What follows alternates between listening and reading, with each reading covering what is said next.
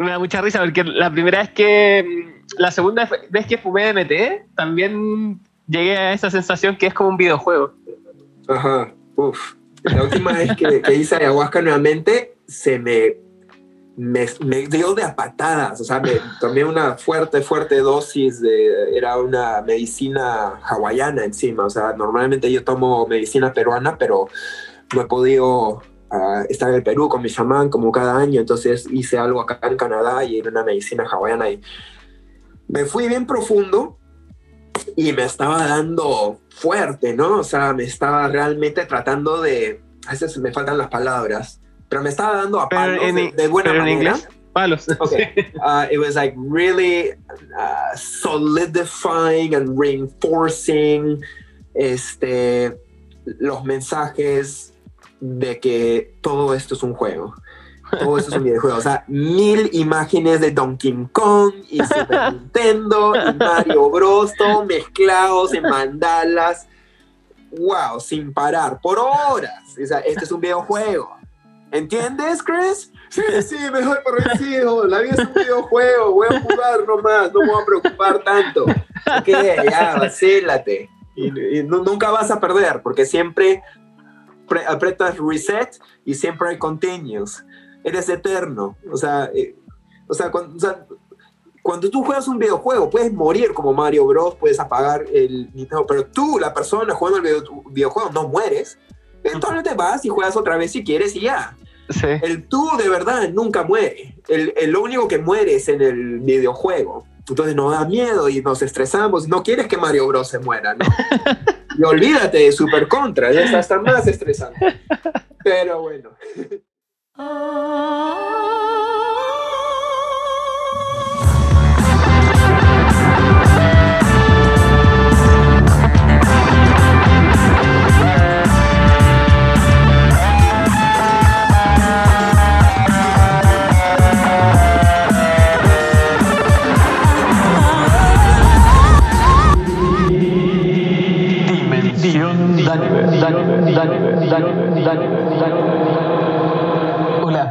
soy Danives. Bienvenidos a mi podcast.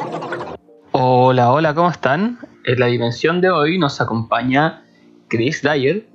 El Chris es un artista visionario peruano-canadiense que actualmente vive en Canadá. Es un sequísimo, es uno de los grandes del arte visionario en el mundo. Estuvo participando en la escuela de Alex Gray.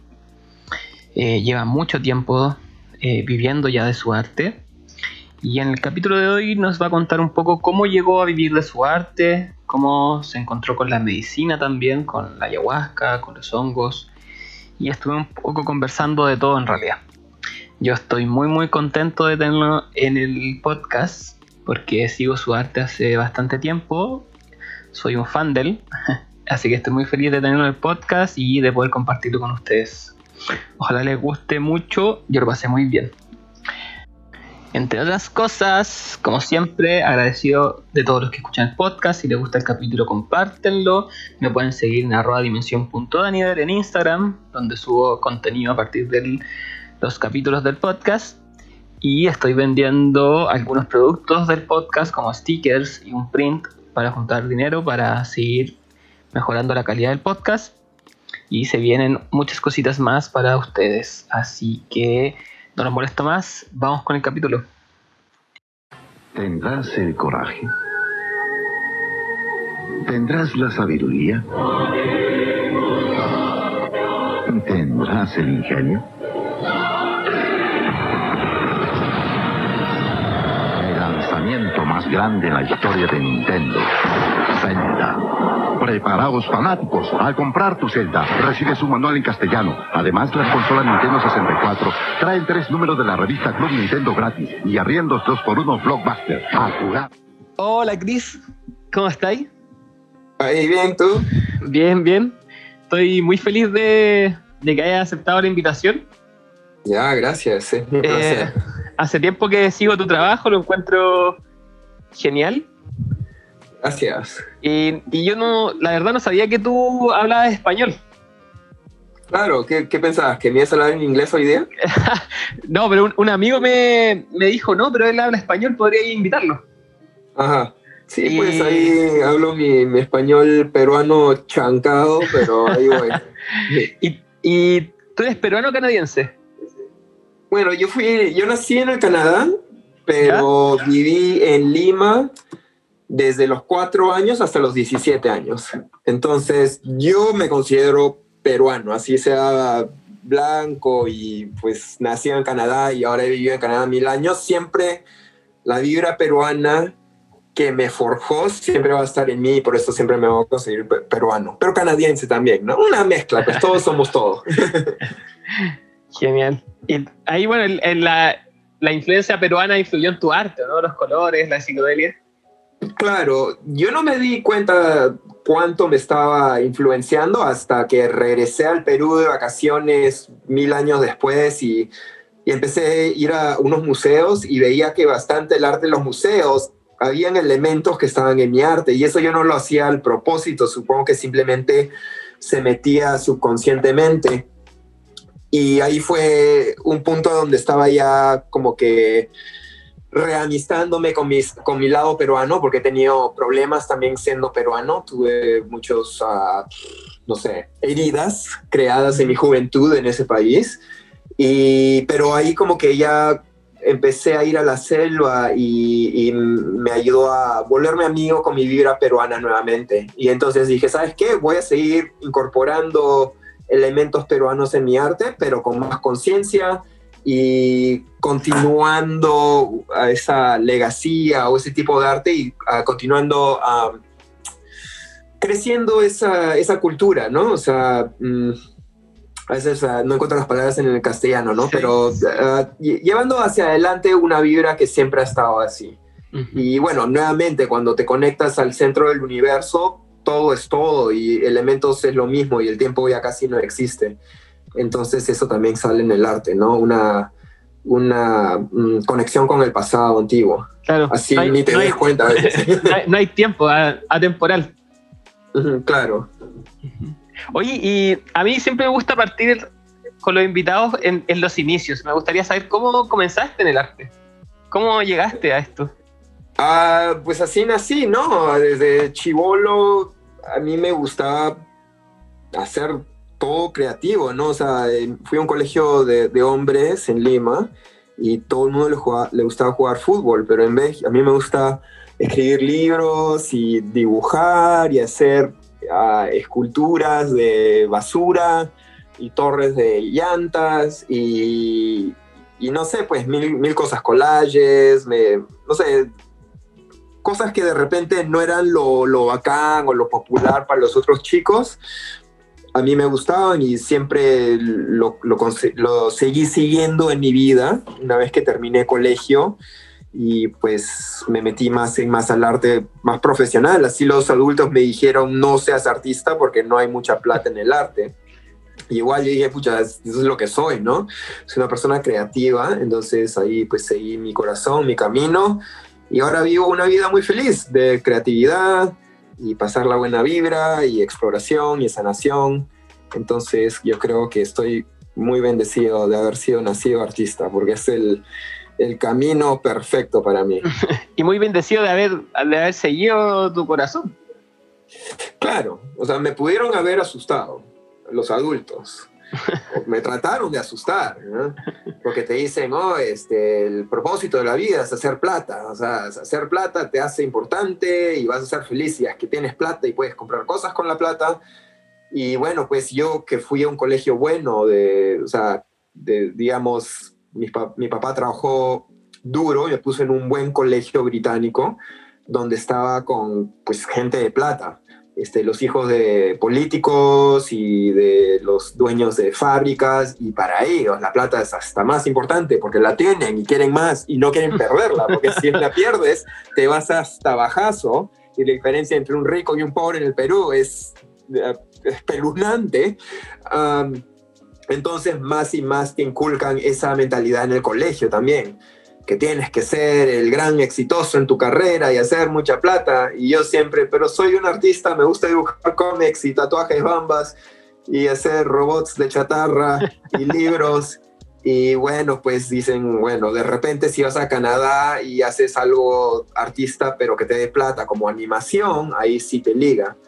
Entonces fui a Canadá y quería aprender animación, pero los colegios no me estaban aceptando porque mi estilo era muy, uh, muy cartoony.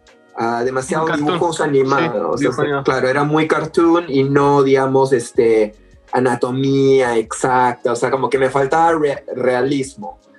Entonces fui al colegio de, Fine Arts, de las, de las Bellas Artes, y ahí aprender eh, aprendí a mejorarme como artista plástico.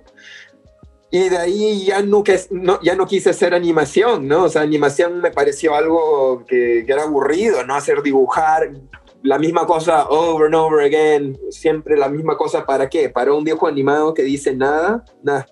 Prefería meterme a hacer expresiones del, ar del alma a través de pinturas, esculturas y bueno, las muchas cosas que hago.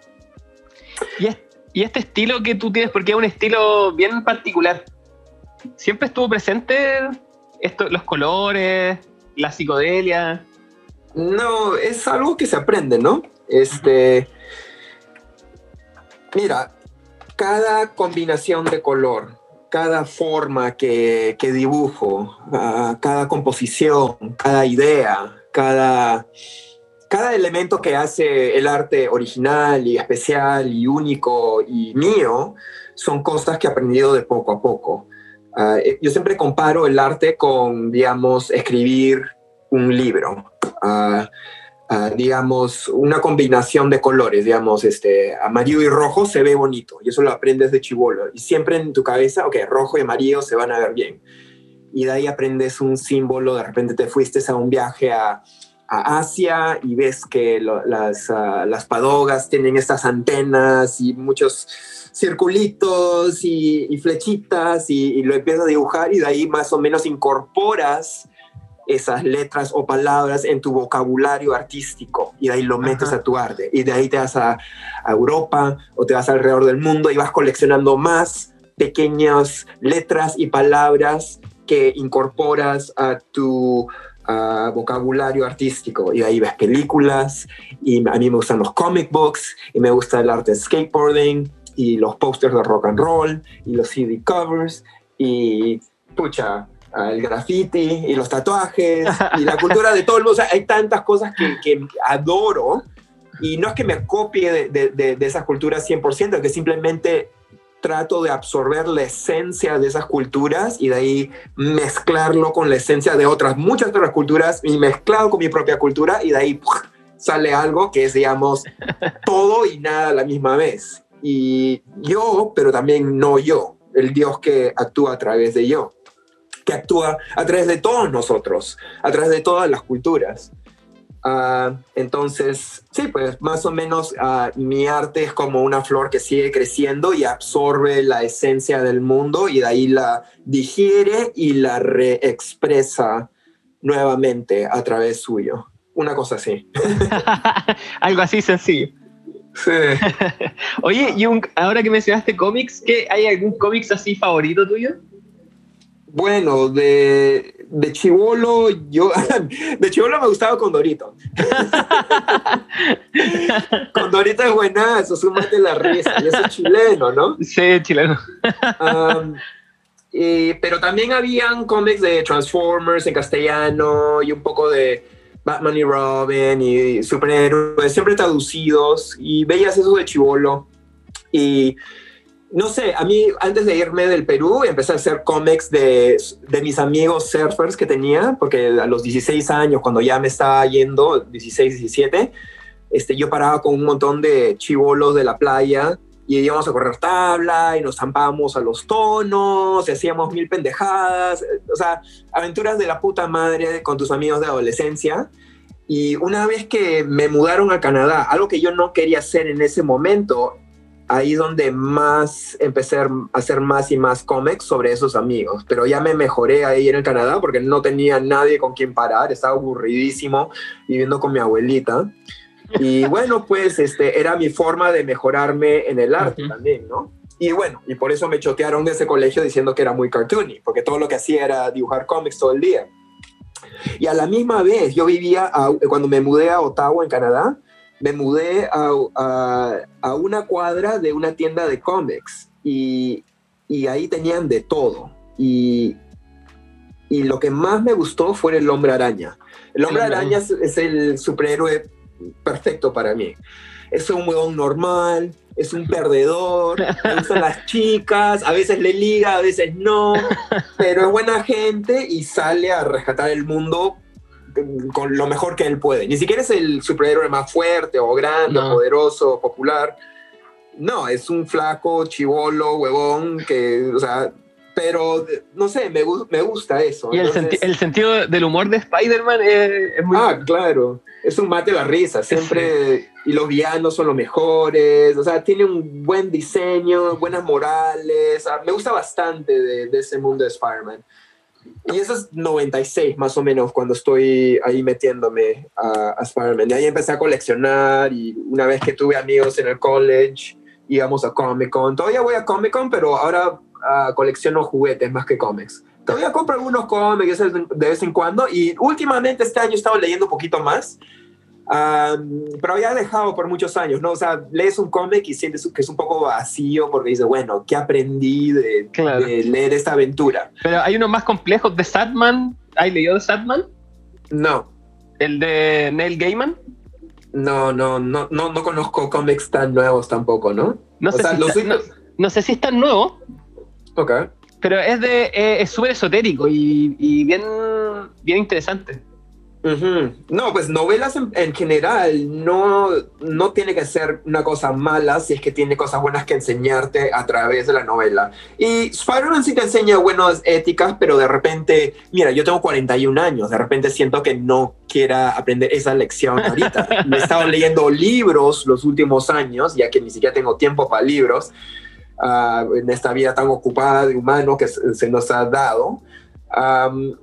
pero este año, este, no sé por qué compré eh, la serie de Spider-Man del 94. No sé, ¿tú qué tan viejo eres? Yo nací en 92.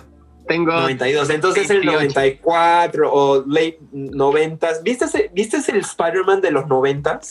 El, pero el eh, animado, no cómics. Claro, la serie animada, sí, sí, sí, sí, sí, la vi. Bueno, eso lo compré este año, el DVD, es, seis uh, seasons, y lo vi todo esta primavera y pucha, me encantó. O sea, es, la, mejor, es la mejor serie de. Y para mí, a mí, para mí sí. No, no, eh, la de los 60 es muy simple y mal dibujado, y, o sea, pero el de los 90 eh, te presenta todos los villanos, todas las historias, muy bien hecho, muy inteligente muy buenos morales, uh, éticas. Me encantó. Y a través de eso empecé a leer más cómics este año. Pero yo siempre estoy tan ocupado, tengo mil cosas que hacer en mi vida, que lo, lo, leeré en un viaje de tren o no sé. Igual he, visto que tu trabajo es súper versátil, como que tenéis de todo. Cuadros, que tu trabajo es súper versátil, tenéis cuadros, eh, vendís camisetas, tablas. Sí, yo vendo lo que se pueda, me encanta la plata. no, estoy bromeando, pero sí, pues, mira, tengo mi marca y lo he estado haciendo por pucha ya muchos años. Y sí, mientras más cosas vendo, más plata puedo hacer. Y no es que esté adicto a la plata en sí, pero yo no me siento culpable o de las cosas que yo vendo tenga algo malo. Son, para mí es medicina que estoy pasando en el mundo. O sea, a la misma vez yo puedo vivir con abundancia y tener la libertad de pintar lo que se me dé la gana. Mira, si es que vendo mis productos, ahí puedo pintar lo que se me dé la gana. En vez de estar vendiendo mi tiempo pintándole a otras personas. Entonces, me encanta que la marca está funcionando bien que la gente compre estos productos y que tenga mi arte en su vida sin tener que gastar mucha plata. Y de ahí no tengo que vender mis cuadros y los cuadros se pueden quedar en mi casa. Porque yo hago mi arte para mí, man, O sea, o sea, mi arte no es que está eh, creando un producto a la venta. Mi arte es la expresión de mi alma. Yo quiero que esa expresión de mi alma se quede conmigo lo más posible y un sueño ya para el futuro es que antes de que yo me muera quiero crear un tipo de museo donde pueda poner ah, la mayoría de mis piezas originales y la gente pueda verlo por, pucha, no sé, años. ah, o o- el tiempo que la gente quiera ver mi arte, ahí lo voy a dejar para la, más o menos lo que está haciendo Alex Gray, pero de una, de una forma más chica, ¿no? Yo no soy Alex Gray tampoco. Oye, y ahora que sacaste a Alex Gray, eh, ¿tú conocías a Alex Gray o no? Sí, somos amigos. Este, digamos, él tiene su lugar en Nueva York, Cosm. Él ya Sí. tiene 20, 30 años más que yo. Y él ya está avanzado en sus proyectos y tiene su lugar en, en Nueva York. Y yo voy a, a enseñar en su lugar. Eh, en su lugar en Nueva York una vez al año voy este, en primavera ah, normalmente voy enseño un taller este, de ahí me quedo otro, otra semana parando. Y bueno, pues ah, lo he estado haciendo ya como siete años, entonces ya nos hemos vuelto buenos amigos y pues es una hermosa persona y bueno, gran artista. Y una, una inspiración en general para mí en mi vida y en las cosas que yo pueda manifestar en mi vida y en el mundo. Así que estoy muy agradecido de tenerlo en mi vida. Así no lo vea tan seguido, especialmente este año donde todo se canceló. Claro. Qué genial. El- tuvimos otro invitado que estuvo tomando clases allá, un chileno que estuvo tomando clases con Alex. ¿Acá? ¿Acá? ¿Cómo, Eh. ¿Cómo se llama? Eh, uy, se me olvidó el nombre del... Es que me lo sé por su nombre de, de artista. Ok, ¿cuál es? Viviendo en un mundo material se llama eh, Ah. su página. Ok. Que pinta como animación japonesa, pero con colores psicodélicos. Oh, ya, qué paja. Sí. Sí, yo fui a uno de sus talleres que le enseñó, o sea, me pidió que lo asistiera, que pucha, para mí esa es una idea muy ah, complicada, asistir a Alex Gray, él no necesita asistencia. Pero me invitó a estar en el estudio y ahí estuve pintando a la misma vez que enseñó su taller, entonces básicamente tomé su taller también. Que, que también es bonito. Me encanta tomar los talleres de todos mis amigos artistas, así puedo aprender más y ser ah, mejor artista, ¿no? Claro. Oye, ¿y cómo diste el salto a profesionalizar eh, tu marca? Porque en verdad lo que tú me decís lo encuentro maravilloso, el, el modelo de negocio, que al final es un modelo de negocio lo que tú me estás comentando, de, de mantener tu, tu arte contigo y, y elaborar estos productos para la gente. Y al final la gente te está apoyando a que tú sigáis creando, creando arte. Claro, o sea, yo no vendo mis productos haciéndole, compra mi, mi playera, mi polo, mi camisa, este, para que ya no tenga que trabajar y pueda pintar todo el día, ¿no? Ese no es mi, ah, digamos, mi, estilo de ventas. Simplemente trato de hacer un producto que digan, wow, qué chévere, quiero usar esa huevada. Y de ahí lo usan, se vacilan o compran un escape en su pared o lo que sea, ¿no? Este, hasta miel hicimos este año. Y chévere, ¿no? Pero me dices cómo llegué a ese punto, pucha, empecé mi marca en el 2004 y desde el 2004 hasta ahora, 2020, 16 años, he tenido como 6, 7 diferentes, ah, ah, ¿cómo se dice? Partners, business partners, este, Ajá. gente que, que he trabajado en el negocio, este, gente que me ha ayudado, que me ha tratado de, de hacer mi marca y muchos, bueno, todos no lo pudieron hacer. Este. Tratan y no ven que la ecuación eh, les funciona o no siguen para adelante. Y de ahí tratan con el siguiente, y de ahí con el siguiente, con el siguiente. Yo sé que mi arte puede ser una marca de ropa y de productos muy popular, porque a la gente siempre le gusta mi arte, o muchas veces, o que sea, aunque sea, hay la suficiente gente en el mundo que le gusta mi estilo de arte, que sé que yo puedo vivir de mi marca. Pero encontrar ese, ese pata de negocios que hiciera la marca funcionar, porque yo no quiero ser el hombre de negocios, ah, yo quiero pintar, yo quiero viajar, yo quiero ser un místico libre que crece espiritualmente sin estar teniendo que llenarse la cabeza con números y eh, investments y huevadas de la plata. O sea, yo no quiero preocupa- preocuparme de la plata, yo creo que la plata me llegue nomás porque yo pongo mi energía al mundo y de ahí la energía tiene que regresar hacia mí. Entonces lo que ha cambiado esto es que seguí dándole oportunidades a diferentes personas y una de esas personas fue mi ah, business partner, mi gerente de, de, marca actual, Corey, que vive en, en, Colorado, ahí es donde está basada mi marca. Yo vivo en Montreal, Canadá, él vive en Colorado y mi marca sale de ahí. Él es el que se preocupa de todo de la promoción, de qué productos ordenar, de cuándo se acaban, inventorios, a hablar con los clientes, etcétera, etcétera, etcétera. Lo único que yo tengo que hacer es darle mi arte y de ahí él me muestra los productos y yo le digo si me gusta o no.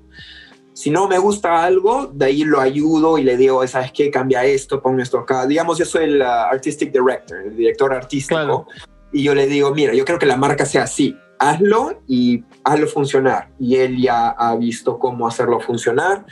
Entonces todo chévere, ¿no? Porque pues así yo puedo seguir haciendo mi, mi arte y uh, enfocándome en las cosas que la gente viene a mí, no porque mi marca sea grande o porque yo tenga plata o no tenga plata. Van a mí porque hay algo en mi arte, hay algo en mi esencia que les late y que les refleja algo suyo. Y yo tengo que ser, es importante para mí que yo siga en ese estado donde siempre estoy reflejando mis interiores hacia las cosas que digo, escribo, pinto, etc. Porque de esa manera más gente puede verse a sí misma en la, en la reflexión de mí. Entonces es, es importante que yo no me zambulla demasiado en el mundo y en las cosas de la plata y los negocios porque de ahí se pierde esa esencia, ¿no? O sea, la esencia tiene que ser pura. O sea, yo no, yo no puedo estar haciendo mi arte pensando en plata todo el tiempo. O sea, de hecho quiero tenerlo, pero eso no es el objetivo. Mi objetivo es primero sanarme y iluminarme y regresar a la conciencia de Dios.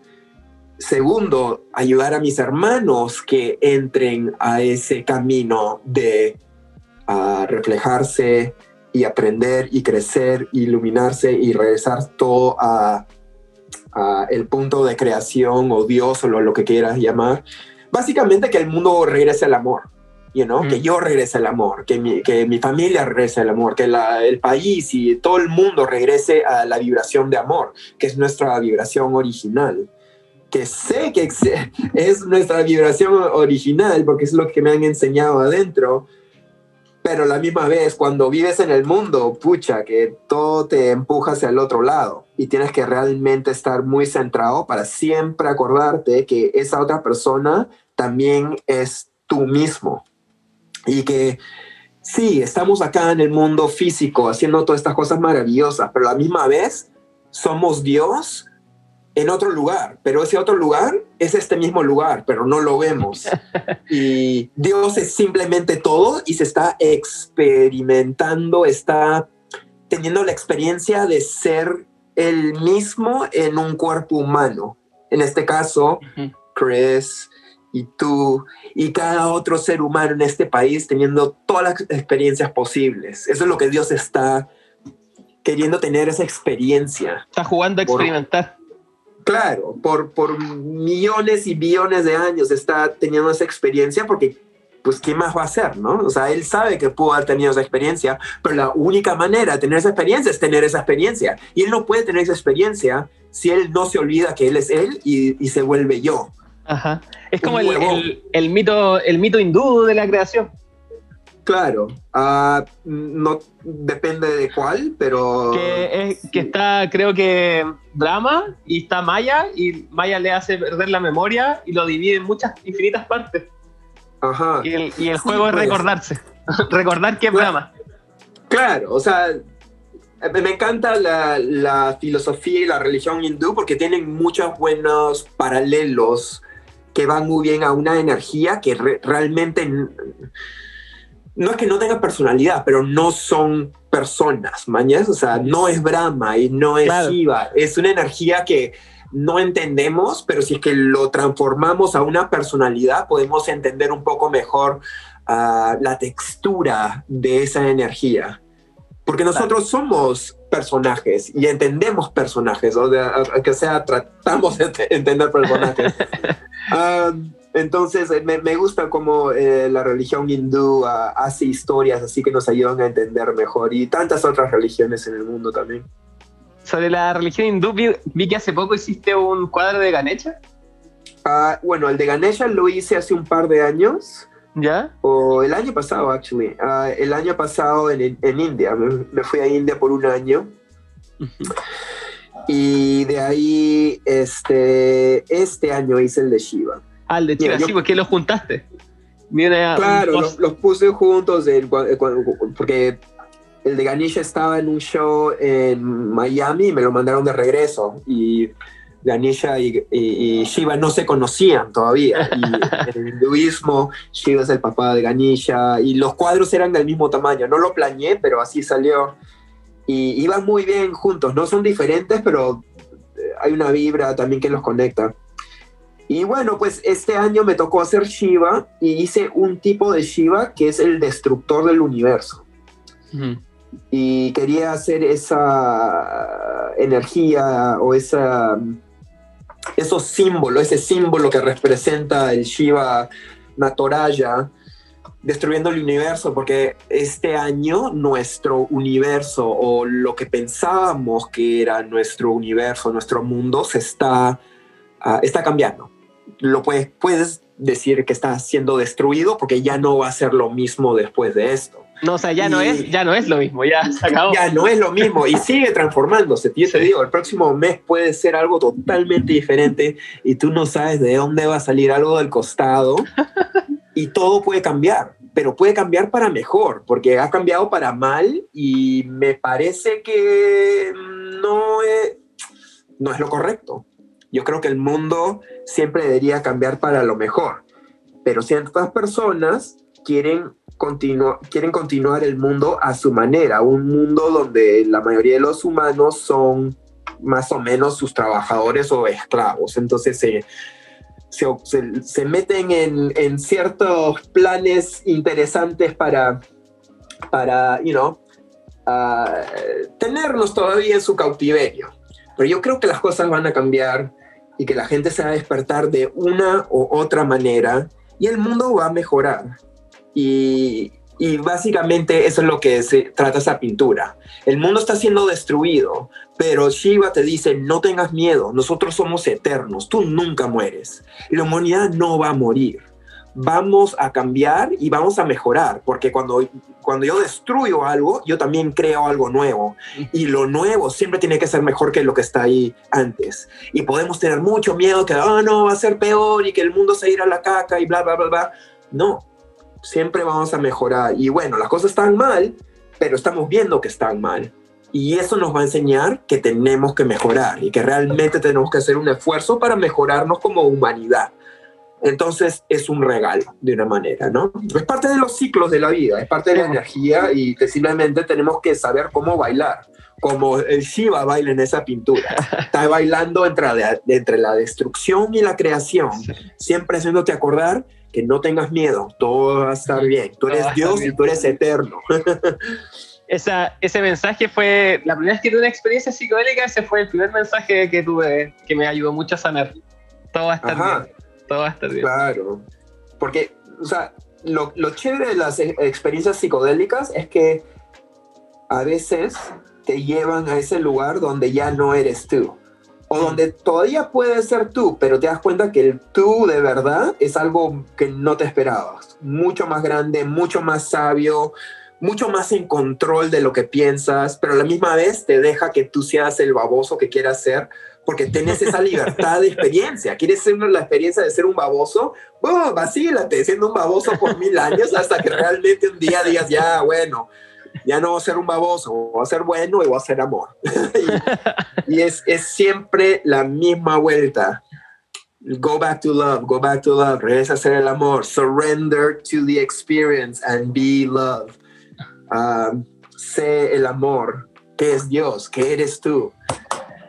Y bueno, pues no, ahí en esas estamos. Pero porfiamos. No, somos Ah. tes- testarudos, testarudos. nunca nos vamos a dar por vencidos. algún día nos vamos a dar por vencidos, pero va a morar miles de años, porque la mente nunca, nunca se da por vencido. La última vez que hice ayahuasca, sentí que era ah, un juego de ajedrez entre mi mente y Dios. Y mi mente dice, pero ¿qué es sobre esto? Y Dios dice, no, igual yo soy Dios y tengo todo el tiempo y tengo toda la energía y tengo toda la sabiduría, igual voy a regresar a mí mismo. No, no hay nada que tú puedas hacer, mente, para parar lo que yo quiero hacer. Y eventualmente yo quiero regresar a ser eterno y en bliss eh, por el resto del, de, de la eternidad. O sea, soy infinito, o sea, todopoderoso, no puedes ganarme.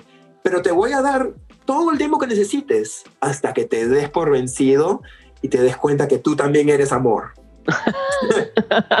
y bueno, pues es como un videojuego, ¿no? Estamos, jugando, estamos en el juego de Atari más ambicioso del mundo o del universo. Y bueno, pues Dios está tratando de ganarlo a través de nosotros, dejándonos ser lo que seamos. que me da mucha risa porque la primera vez que la segunda vez que fumé DMT, también llegué a esa sensación que es como un videojuego. Ajá, uff. La última vez que, hice ayahuasca nuevamente, se me, me, dio de a patadas. O sea, me tomé una fuerte, fuerte dosis de. Era una medicina hawaiana encima. O sea, normalmente yo tomo medicina peruana, pero no he podido ah, estar en el Perú con mi chamán como cada año. Entonces hice algo acá en Canadá y era una medicina hawaiana. Y me fui bien profundo y me estaba dando fuerte, ¿no? O sea, me estaba realmente tratando de, a veces me faltan las palabras, pero me estaba dando a palos de, buena manera. En inglés? Palos. Okay. Uh, it was like really uh, solidifying and reinforcing este, los mensajes de que todo esto es un juego. Todo eso es un videojuego. O sea, mil imágenes de Donkey Kong y Super Nintendo y Mario Bros. Todo mezclados en mandalas. Wow, sin parar, por horas. O sea, este es un videojuego. ¿Entiendes, Chris? Sí, sí, mejor por vencido. La vida es un videojuego. Voy a jugar nomás. No me voy a preocupar tanto. Ok, ya, vacílate. Y, nunca vas a perder porque siempre apretas reset y siempre hay continues eres eterno. O sea, eh, o, sea, cuando, tú juegas un videojuego, puedes morir como Mario Bros, puedes apagar el pero tú, la persona jugando el videojuego, no mueres. Eventualmente vas y juegas otra vez si quieres y ya. El tú de verdad nunca muere. El, el, lo único que muere es en el videojuego. Entonces nos da miedo y nos estresamos. No quieres que Mario Bros se muera, ¿no? y olvídate de Super Contra, ya está, está más estresante. Pero bueno. Es como el. Hay un capítulo de Midnight Gospel. Ajá. Que le dice como, relax, así como, it's a game. Claro. Ah, me encanta el Midnight Gospel. Es uh, muy inteligente ese show. Sí. Voy a tener que verlo otra vez porque es tan profundo que muchas cosas no entendía. sí. Es muy rápido también. Sí, sí, sí. Eh, en verdad está muy, muy bien hecho como de forma psicodélica, igual que la experiencia psicodélica que a veces es muy rápido, muy rápido. Claro, y es difícil capturarlo. Y cuando quieres capturarlo, como que la medicina dice, no, no estás acá para capturar cosas, eh, o sea, déjate llevar. Claro. Déjate llevar, deja, deja de estar trabajando. La mente siempre, quiere trabajar. Oh, tengo que ver eso, tengo que hacer una pintura, esa huevada. Y ahí Dios siempre, eh, la, tu mente eh, en estado de Dios dice, ¿por qué quieres seguir trabajando? ¿No ves que la mente siempre quiere ponerte a trabajar hasta cuando estás en pleno ceremonia de ayahuasca? Todavía quieres trabajar y, o sea, relájate, huevón. sé nomás, sé, sé. Ah. Oye, ¿y ese, pero ese Mario Bros que estáis pintando nació de esa ayahuasca? Ah, no, no, no, diría que está en ayahuasca, pero está bien. Ah, no sé, tú le tendrías que preguntar a él. Yo lo estoy pintando nomás. Él ya tendrá su historia. Pero yo prefiero que cada uno le invente la historia a este Mario Bros. de qué tuvo que hacer para volverse así de colorido. Comió, demasiado hongo. Claro, de repente comió tantos hongos ese juego que ya, ya no podía soportarlo y explotó en una bola de amor. ya no quería matar a Bowser ni nada, quería sentarse ahí nomás. Quería ser artista. Sí. Oye, y allá en, en, Canadá, ¿cómo, ¿cómo han vivido la pandemia? ¿Cómo lo están viviendo allá? Mira, Canadá en general es un país tranquilo, socialista, buena gente. Yo más que nada, o sea, al principio de la pandemia yo estaba en el Perú uh, y ahí fue fuerte. Ahí fue todo, uh, uh, ¿cómo se dice? Um, state, uh, state of emergency, no sé, o sea, no podía salir. Estado de emergencia, sí. claro, no podía salir de tu casa por tres meses a ley, ¿no? y, y, tantas cosas más que seguro también hicieron en Chile y en toda Sudamérica. En Sudamérica se pusieron muy estrictos, bueno, no en todas partes, pero en Canadá más relajado y los números son menos y los hospitales son más. Pero ahorita están haciendo la pendejada que dicen que hay un segundo wave y han puesto estado de emergencia en Montreal. Pero cuando miras a los números, nomás hay 150 casos. Cada día hay como, en Montreal hay, hay cinco nuevos casos. Y esos números, que muchas veces son exagerados, porque los tests son una basura, que no funcionan bien. y ya están mal hechos. Bien, este, todo eso y están haciendo, oh, hay un segundo wave, ya no eh, cerraron los restaurantes nuevamente y ahora tenemos que usar ah, máscaras en todos los lugares uh, interiores y no puedes tener invitados en tu casa. ¿Qué? Porque en una ciudad de 2 millones de personas hay 150 casos y una muerte en todo un mes. Segunda ola, estado de emergencia bullshit, man. Están haciendo pendejadas ahí. Y ya va a salir esa huevada, yo te digo. Y no quieren que la gente pite, simplemente quieren que la gente diga, ok, haremos todo lo que tengamos que hacer, porque si no vamos a matar a nuestros abuelos. Pero no, tenemos que realmente, si las cosas se ven sospechosas, si las cosas se ven turbias, mm. y siempre la gente en, en, arriba, que siempre están haciendo mucha plata, no importa qué le pase a la sociedad, Mira, eh, siempre están haciendo pura trafa en todo el mundo por mucho tiempo y realmente tenemos que empezar a ver que ya no tenga que hacer pendejadas al mundo, especialmente cuando nos hace daño. Ah, no sé, esa situación no me gusta, pero a la misma vez yo tengo mucho optimismo que la, verdad va a salir pronto. Mm. Hay unos este, abogados en Alemania que van a demandar al país eh, en general y tienen toda la evidencia y todas las cosas científicas que los test son bambas, que el COVID era simplemente tan fuerte que el, que el virus, pero que los efectos de los anti-COVID measures hicieron mucho más daño a la gente y a la economía. Entonces, mucha gente mala a ir a la cárcel si se patagana. Y claro, que fue como en Alemania, perdón fue como una, igual como una locura colectiva, así como un... Es que todo es el, el, el puto, la puta televisión, weón. La televisión dice, ah, que esto está pasando. Y si cada canal te dice lo mismo, tú te la crees. ¿Y, y quiénes son los dueños de la televisión? ¿Quiénes son los dueños de, de los periódicos y los programas, son todas esas corporaciones que benefician de, un tipo de sociedad donde nos tengan por los huevos, controlados, diciendo que tienes que usar este, este, esta vacuna y tienes que ahora tener este uh, proof y, y tantas cosas. La sociedad pudo haberse ido a una dirección muy mala y todavía puede, pero yo tengo fe que no se va, eso no va a pasar. Yo creo que yo tengo fe que el futuro positivo va a pasar, donde la gente se va a dar cuenta que esto es una trafa. No estoy diciendo que el COVID no existe, el COVID sí existe y la gente se muere, pero la gente se muere de muchas otras cosas donde no hacen tanta alaraca y no te mm. encierran en tu casa y etcétera, etcétera, etcétera. Y lo usan como excusa para esclavizar más y más a la gente como tú y yo y la mayoría de la gente. Y eso no me parece bien. Pero bueno, pues ahí esperando de que las energías positivas curen todo, porque yo no puedo ir y puta tratar de convencer al mundo de que piensen como yo, yo tengo opiniones, yo ni siquiera sé si estoy en lo correcto. E, es muy difícil saber quién está en lo correcto estos días, pero... Es que hay mucha información, demasiada información. Claro. Mucha... Pero eso sí, yo tengo un corazón que me late y yo tengo que escuchar a mi corazón.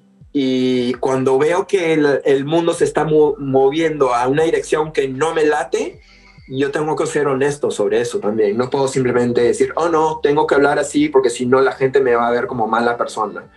No, yo tengo que ser honesto. Pero como te digo, yo creo que esta, la verdad tiene que salir. Hay suficiente gente buena en este país, en este país y en este planeta que quiere ver que la gente sea feliz y no esclavizada. O sea, esas cosas tienen que cambiar. Ya estamos madurando, estamos cambiando. Y regresando a los psicodélicos, los psicodélicos, cuando yo me voy al mundo de la psicodelia, al mundo de ayahuasca, donde quiera que me lleva, este, al mundo de Dios, a la conciencia más allá del mundo físico, yo le digo, Dios, ¿qué está pasando con el mundo? El mundo se va a ir a la mierda. ¿Qué, podemos hacer? Siento que no tengo poder, no siento que no, no hay forma de arreglar este mundo roto.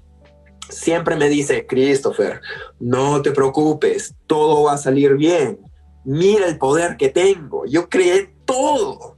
¿Crees que no voy a poder arreglar las cosas? Tú ni siquiera vas a saber cómo lo voy a arreglar, pero lo voy a arreglar y a decir, wow, qué chévere, todo se arregló. No todo, no siempre vamos a tener problemas, obviamente, y más lecciones, pero yo tengo fe que siempre vamos a seguir mejorando como humanidad, que nos vamos a dar cuenta de nuestros errores, que vamos a empezar a reparar todas las cosas que hemos destruido en este planeta hermoso y que vamos a empezar a mejorar las cosas de a poco. Nos va de, de repente tomar décadas o cientos de años en realmente llegar donde tengamos que llegar, pero no nos vamos a destruir. Y eso es importante. No nos destruyamos primero. es que de repente está todo esto como negativo, que podríamos decirlo así, pero también están naciendo un montón de nichos como de sanación, de encuentro, de transformación. Lo que tú dices, los psicodélicos, los psicodélicos están ganando un espacio tremendo. Claro. Hay cada vez ah, más, investigaciones. La, está este, saliendo desde abajo las profundidades del mar, donde todos los psicodélicos estaban escondidos, ya está subiendo. Y con eso va subiendo la verdad. Y una perspectiva diferente de quiénes somos los humanos. Nosotros somos tan especiales y somos, somos Dios que ha creado un mundo físico para disfrutar. Como, como, o sea, tenemos que darnos cuenta que somos Dios y disfrutar un mundo que hemos creado para, para eso. Y bueno, de a poco, ¿no? Nos falta mucho, pero ahí vamos avanzando. ¿Cómo hacer de, cómo hacer de este mundo más disfrutable, más ameno, más simpático, más creativo? Claro. Más bello. Volver al amor. Sí. Volver a, hacer amor, a amar a otros, a aceptarnos, a buscar menos diferencias estúpidas, estúpidas y, superficiales y siempre estar persiguiendo cosas que la, la verdad sabemos no nos va a hacer felices uh, y que todo el mundo esté, aunque sea no sufriendo, ¿no? O sea, todos siempre vamos a sufrir de algo. Yo digo, mira, así todo el mundo se vuelva bueno, siempre nos va a gustar una chica y esa chica de repente no nos va a gustar de regreso y ahí tendremos sufrimiento. O sea, no es algo de ser buenos o malos, siempre va a haber un tipo de sufrimiento.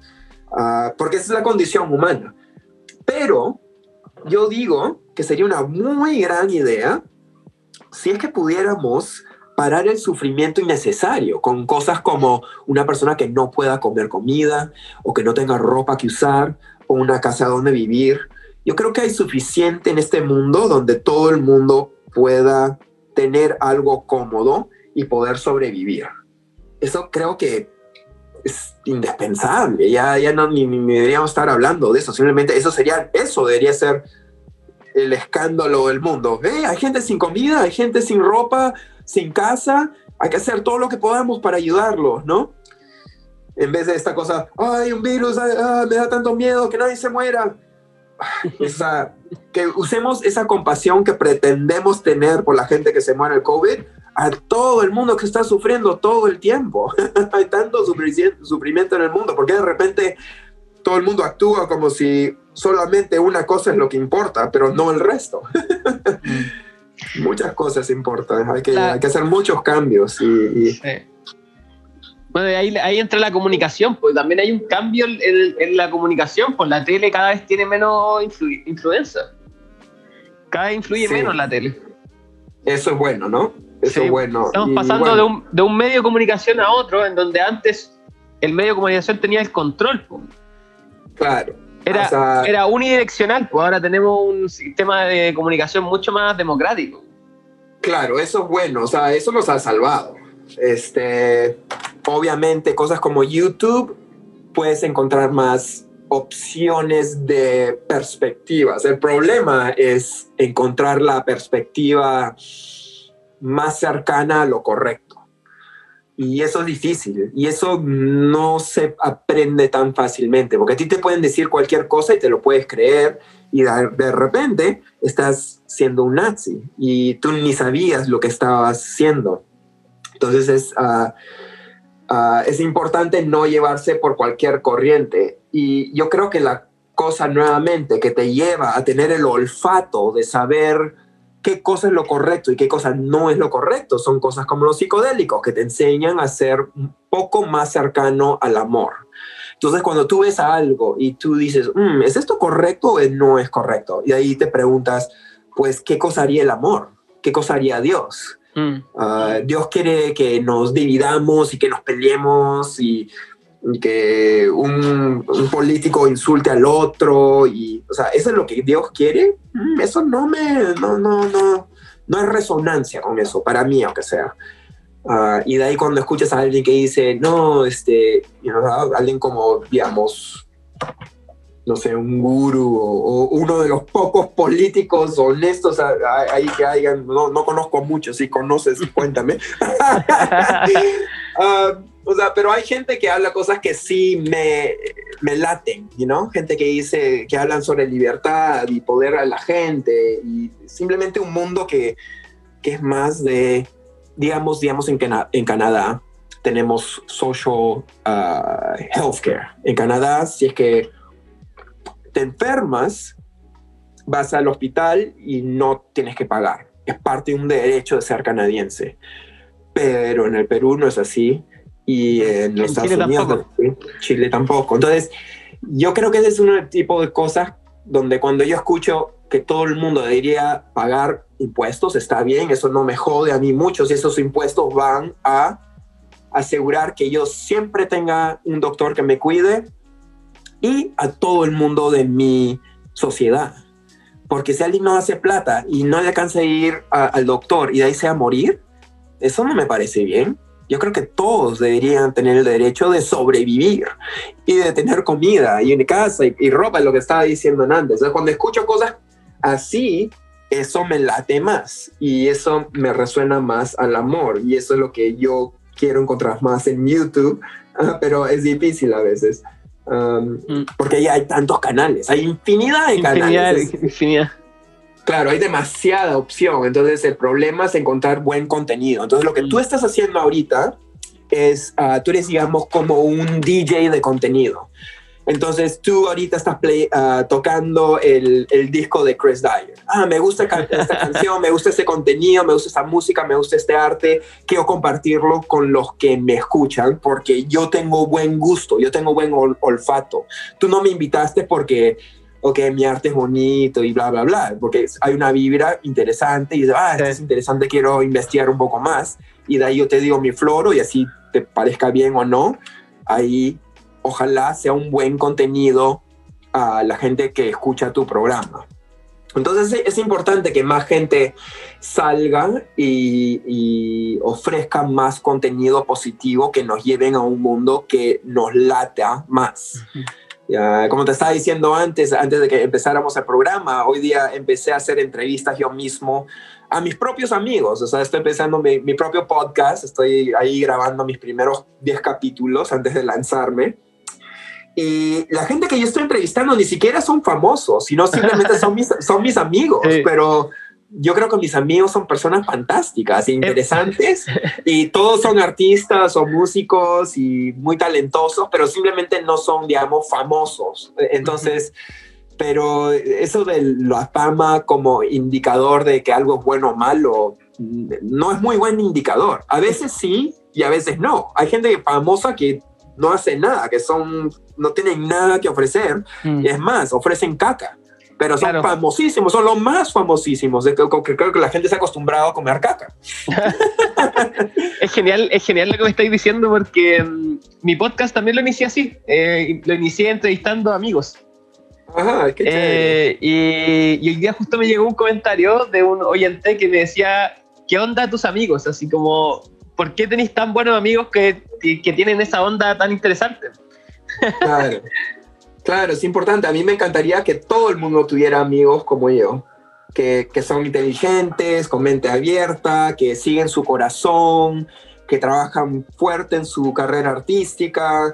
Entonces, este, es mi gran placer este, hacerles a ellos las preguntas, ¿no? Y, y que la gente aprenda más sobre ellos. Y, y bueno, pues tener más contenido. Voy a ser como tú, un DJ de contenido positivo en este planeta. Creo que se necesita un poco más Sí. de eso, entonces yo voy a hacer mi contribución ahí. Hay que... No tenía, no tenía que hacer esta contribución. Este, esto no es algo que me vaya a hacer plata, voy a ponerlo en YouTube gratis. Y, y hoy a eh, o sea, compré todas las cámaras y mixers y audífonos y esto y lo otro. Me, me costó mucha plata y le tengo que pagar a mi, a mi editor para hacerlo todo bonito. Pero igual, o sea, nuevamente, no es sobre hacer plata, es sobre mejorar el mundo poniendo más vibraciones positivas en, en el aire, para que la gente los toque o no. Así yo toque a 10 personas, 100, 1000, no importa, cada vida importa y cada vida vibra una realidad ah, conforme a lo que escuchan y los influencian y los crean. Y mientras más personas vibran en esa forma más positiva, eso ayuda a cambiar al mundo, porque eso ayuda, porque el mundo es vibración. Entonces, que todos estamos vibrando miedo, vamos a crear el mundo de miedo. Pero si todos vibramos la vibración de amor y confianza y, y, todo lo bueno, de ahí haremos un mundo mejor. Entonces, mi gran trabajo es compartir vibras positivas a través de mi arte, de esa conversación, de mis posts on, on social media, a talleres, a performances, lo que, lo que quieras yo te hago, en- en- inclusive un podcast show. Así yo no sea un entrevistador, aprenderé a ser entrevistador. Sí, es- y eso es lo genial igual de la internet, las herramientas que nos dan utilizarlas de manera positiva. Todas estas herramientas Sí. que tenemos, Es un gran regalo, la verdad. compartir amor, el amor entre, entre más lo compartimos, más crece. Claro. Y es gratis y infinito. Sí, qué buena voz. Estoy feliz por eso y agradecido. Sí, también agradecido de, de, de estar acá contigo. Está muy buena la conversa. Oye, Ah, ya, eh, oye, algo más que te quería preguntar. Pregunta. Pregunta, pregunta.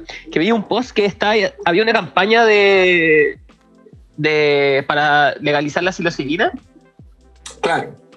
Ok, este, eso que posteé, básicamente en, ah, eso está pasando en Oregon. Se llama Yes on 109, sí para el voto 109, una hueá así. Yo no soy de Portland ni vivo ahí, pero he sido, ah, he trabajado para este pata que hace fiestas en Portland y ahorita no puede hacer fiestas, entonces está haciendo un evento online con Paul Stamens, con Dr. Bronen y un montón de DJs y un par de artistas. Yo soy uno de esos artistas, donde voy a estar pintando para el evento. Y bueno, pues la gente compra sus entradas y de ahí ellos tienen plata para donar, a hacer publicidad de que la gente vote sí para que los hongos psicodélicos sean legalizados para uso terapéutico. O sea, doctores podrían usar hongos para ayudar a curar gente, ¿no? Como sabrás, estas cosas son medicinas. Sí. He usado muchos hongos este año, más que nunca porque he tenido mucho dolor que sanar, ¿no? O sea, he tenido un año difícil, yo también. eh, estaba a punto de casarme este año.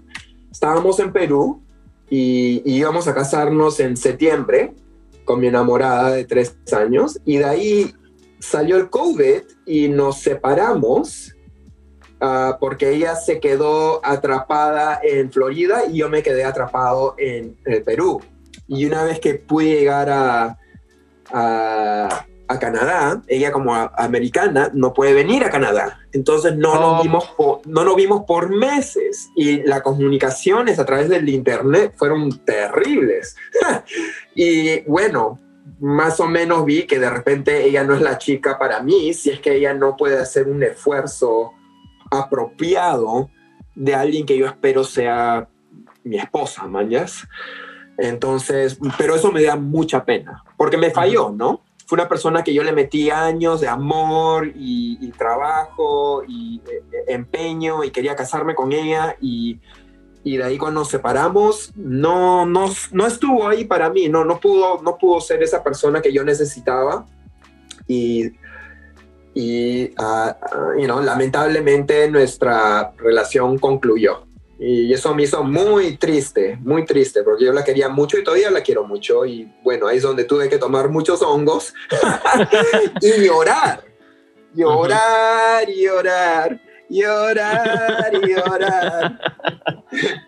y, bueno, pero eso es bueno, mañana, porque o sea, si me quedo todo reprimido o molesto mm. y, y triste ¿Por qué? Pues son cosas de la vida, esas cosas, cosas pasan y fue algo bueno. O sea, imagínate que yo me hubiera casado con ella y de ahí ver que no era la mujer indicada, ¿no? Hubiera sido peor. Hubiera, sido, peor. Entonces, aunque sea, ya veo que de repente no era la persona que yo necesitaba y bueno, ya estoy ya de regreso de soltero y ya, o sea, ya, me estoy vacilando nuevamente. Todo bien. Sí, el juego sigue, el juego sigue. Claro, o sea, a veces me da miedo volverme soltero nuevamente porque también soy divorciado. Ah, porque, o sea, tengo esta parte de mí que quiere ser casado para siempre y tener un hijo y, feliz y contentos y se acabó el cuento. Pero como que no resulta así, ¿no? O sea, relaciones suben y bajan y sí, sí hay relaciones que funcionan para siempre, pero hay muchos problemas y peleas y bla, bla, bla. Y a veces quiero el sueño, ¿no? De la esposa para siempre, con hijo y todo bien. Pero yo tengo 41 años y ahora estoy soltero nuevamente. Y, y bueno, parece que la vida no me quiere dar eso. La vida quiere que yo tenga más relaciones, quiere que siga explorando y aprendiendo. Y bueno, pues tengo que tener confianza que todo está bien, que todo es bueno y que simplemente a disfrutar nomás. O sea, ok, o sea, chévere. Ahora estoy saliendo con una chica nueva, me estoy vacilando, no es nada serio y de ahí conoceré más personas y todo vacilón. O sea, no hay que tener miedo ni estar triste. Es, es mejor estar solo que estar con una persona que no te quiere 100%. Uh, y bueno, pues eso es algo que yo tuve que, que, vivir este año. Este año es un año de muchas lecciones. ¿Y los hongos cómo los tomaste, microdosis o tomaste harto hongos? Ah, sí, hice algunos días de microdosis, pero como que me da dolor de barriga y de ahí como que me malora la mañana y no me estonea. Entonces como que te estás haciendo, te estás haciendo enfermar por las puras. Entonces cuando yo hago hongos, será, digamos, un domingo o un día donde hay luna llena o luna nueva o un día donde hay algún portal o algo, alguna alineación donde digo, que hoy es un día especial de energía y me comeré un gramo o dos de hongos secos. Siempre me lo como con un pedazo de chocolate porque me parece asqueroso el sabor. Ah, y, y, bueno, y de ahí me apago las luces, pongo mi música chamánica, pongo un balde al costado porque yo soy muy a la ayahuasca. Hasta cuando hago hongos, lo transformo en un viaje de ayahuasca. Y bueno, pues escucho, ¿no? Escucho lo que me dice, me escucho a mí mismo, encuentro reflexiones donde no puedo encontrar en mi mente normal. Y como te digo, me doy oportunidad para llorar, para gritar, para soltar emociones. Porque, pucha, tienes que procesar esas cosas, ¿no? O sea, no te lo puedes quedar en, eh, como una botella que nunca explota. Tienes que dejarte explotar un poco. Y así que eso me ha ayudado. Ah, y bueno, pues este, ahí agradezco a los hongos por esa ayuda que me ha dado esta, esta, este verano. Tremendo. Igual que, que heavy tu historia, con, no me lo imaginé el Sí, que te haya sí. pasado eso. Sí, no, pues este va a ser eh, otra his- historia divertida e interesante para mi próximo libro. Tengo, tengo que mirar las cosas positivas. ¿Y ya, ya- tiene, tiene un libro ya? ¿Perdón? ¿Tienes un libro escrito ya? Sí, sí, tengo un par de libros, pero digamos el libro, digamos mi mejor libro es mi Coffee Book uh, Art. Coffee Table Art Book. Uh, se llama Process Creations, tiene como 250 páginas y la carátula es dura. Y es básicamente un montón de mi arte con, digamos, las historias de los primeros 30 años de mi vida. Y bueno, ya han pasado 10, 11 años desde entonces. Entonces, cuando estuve atrapado en el Perú y se me habían acabado mis pinturas y no podía ah, ah, ordenar de Amazon ni nada, porque yo estaba en el campo con mis viejos y ni siquiera teníamos una dirección donde llegaba correo. Entonces, yo no me podía llegar nada por correo y se me acabaron mis pinturas. Entonces, empecé a trabajar mi libro. Dije, bueno, pues empezaré mi, mi siguiente libro. De repente, tengo suficiente arte para hacer la mitad. Entonces lo empecé a hacer y de ahí dije, ah, no, tengo suficiente arte para más o menos acabarlo. Pero de ahí vi ciertas páginas que tienen ciertos huecos artísticos y entonces este año me lo estoy dando para terminar el arte para ese libro. Digamos, el Mario es una de las cosas que yo quería hacer antes de mi siguiente libro, entonces estoy haciendo el Mario.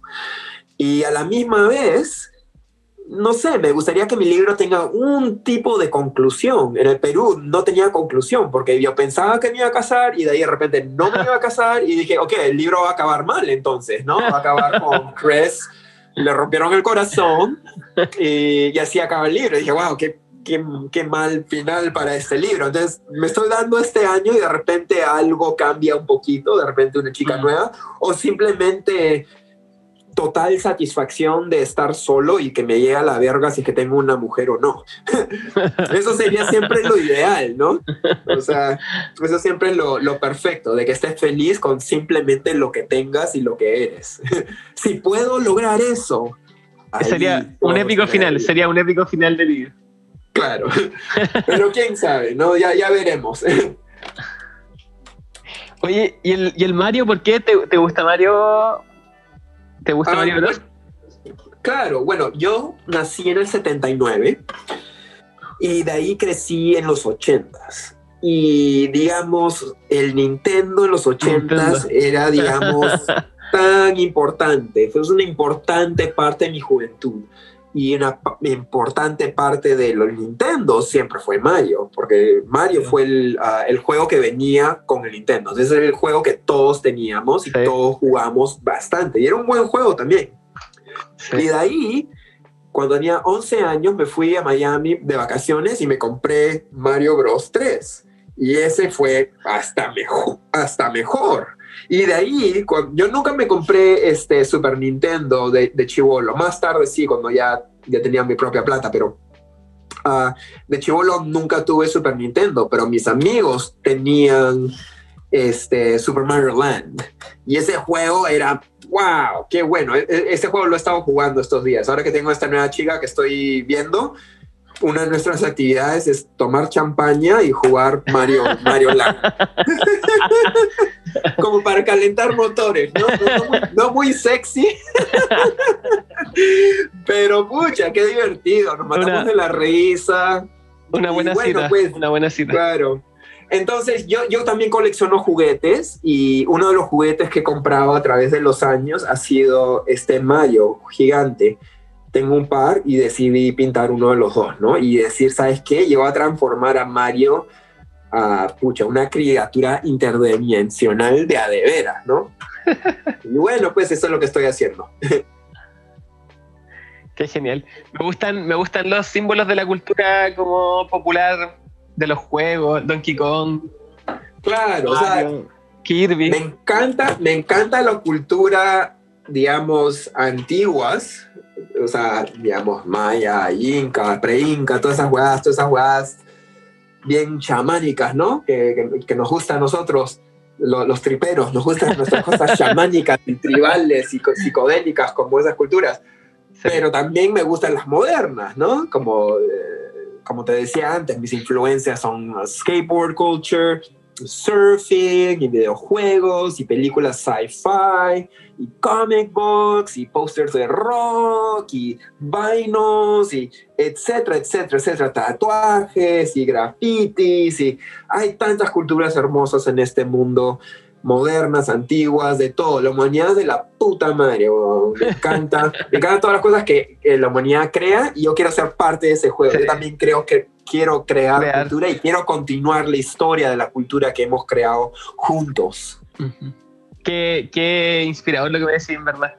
Verlo así como este juego de la, crea- de la creatividad, la cultura, en verdad está lleno. Es, es- es hermoso la, la cantidad de mitos, de historias, de arte, de colores que se crea.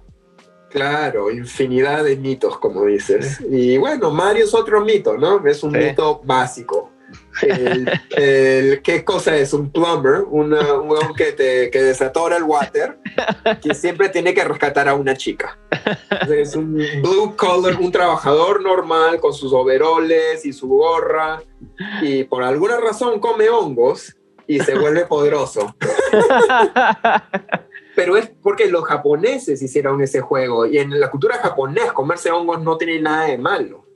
Solamente recientemente han ah, hecho que los hongos sean ilegales, pero por muchos años culturalmente los hongos son, eran positivos. Sí. Eso, hablaba, eso hablaba con un invitado que allá en Japón era, eh, había mucha cultura de hongos, pero en la, en la en la cultura japonesa moderna está estrictamente prohibido todo lo que tenga que ver con psicodélicos. Claro, pobrecito lo que le han hecho a los japoneses. Sí, Los, los han transformado en unos robotitos. sí. Sí, Pero bueno, pues, claro, pero la verdad, los robotitos estamos en todas partes.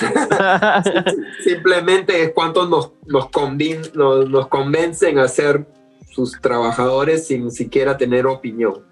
Y por eso es que a veces me gusta tener mis opiniones que no son las más populares, pero bueno, hay que, hay A que ver, hablar. ¿como y cuál? hay que- a, a ver, como cuál, una opinión así popular. Bueno, digamos, uh, una opinión no popular es que te gusten los psicodélicos.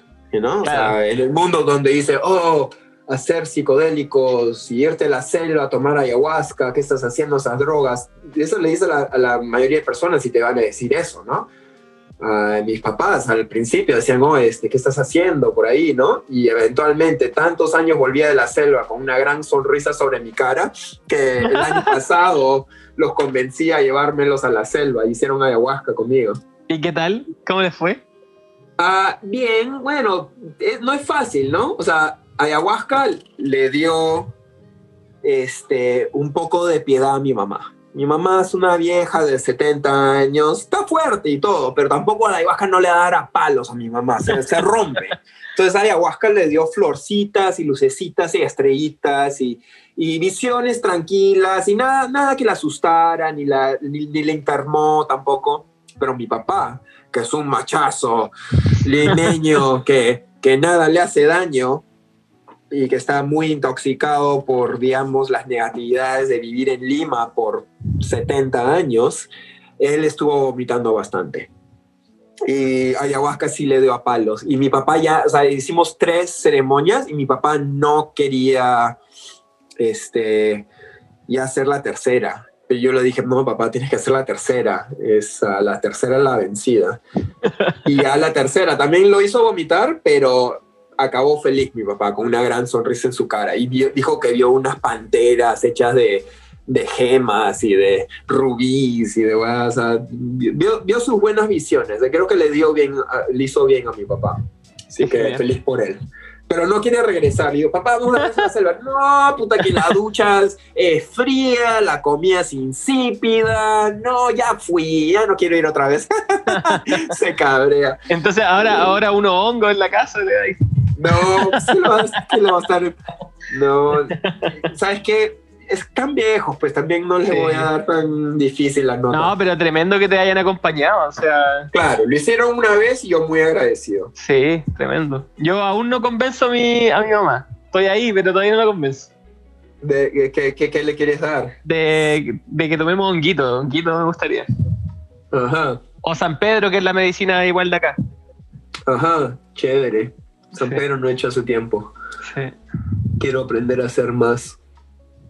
Sí. Es distinto el San Pedro, igual la mezcalina es distinta. Claro. Ah, tengo cactus de San Pedro creciendo en la tierra mis viejos, pero nunca se me ocurre, bueno, no que se me ocurre, si es que no soy muy buen cocinero, mañana, entonces no sé, no me provoca cortarlo, cocinarlo, tomármelo solo, o sea, me gustaría hacerlo con alguien que ya sepa un poco más y de ahí que me guíe y de ahí aprendo.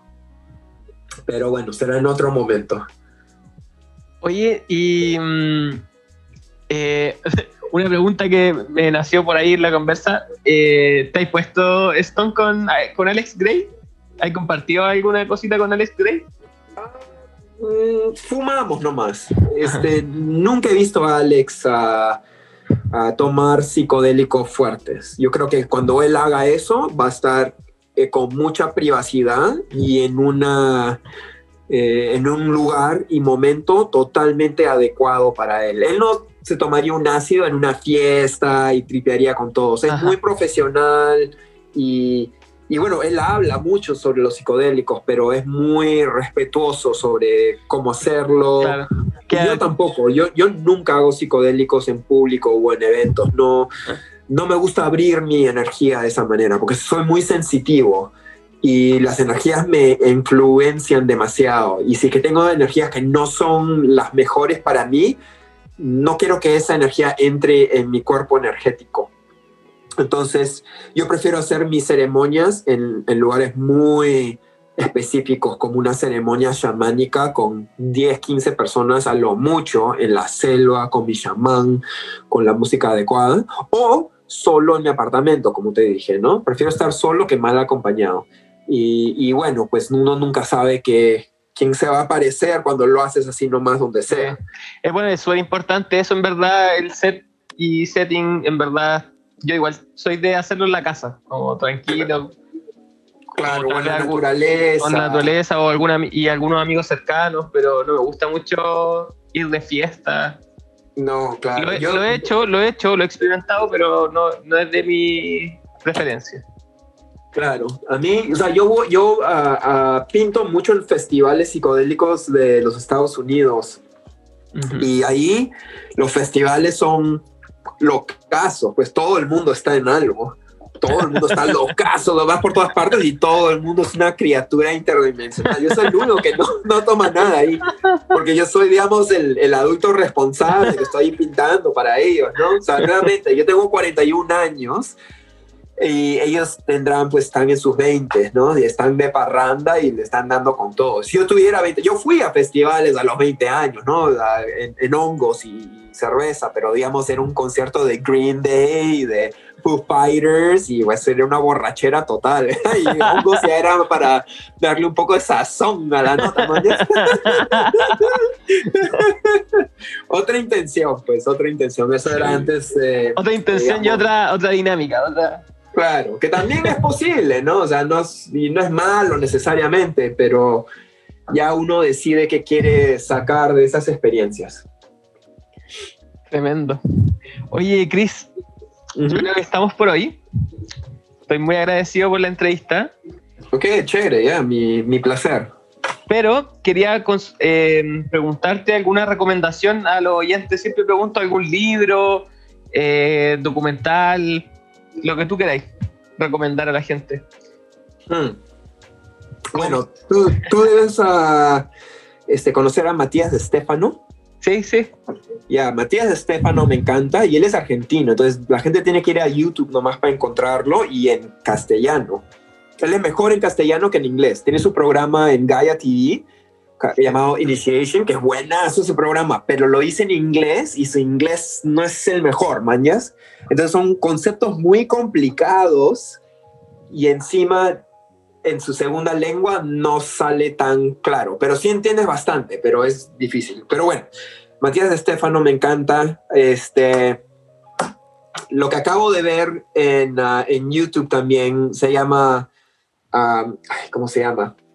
No me acuerdo a Crimes Against Humanity. es, un, es el nombre del video, Crimes Against Humanity. Es un abogado alemán que va a llevar a la corte al gobierno alemán diciendo que lo del COVID fue un gran error y que ha engañado a mucha gente. Y una vez que él gane en la corte en Alemania, eso va a ser un precedente donde todo el resto de los países van a ver que el COVID fue un truco y que mucha gente ha sido dañada y que tenemos el derecho de que nos paguen de regreso también. No solamente de que paren toda esta estupidez total, pero que nos paguen a toda esta gente que ha perdido un culo de plata sin, you know, sin razón. O sea, ¿cuánta gente perdió sus negocios o, su trabajo?